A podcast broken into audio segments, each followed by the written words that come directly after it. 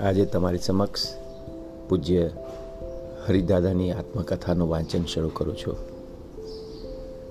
વિચાર એમ છે કે રોજનું એક ચેપ્ટર વાંચીને સંભળાવું. બધાને અમારા સ્પર્શે અને આવા દિવ્ય આત્માને કરેલા કાર્યોને આપણે અનુસરીએ, એ જ એમને સાચી અંજલિ છે.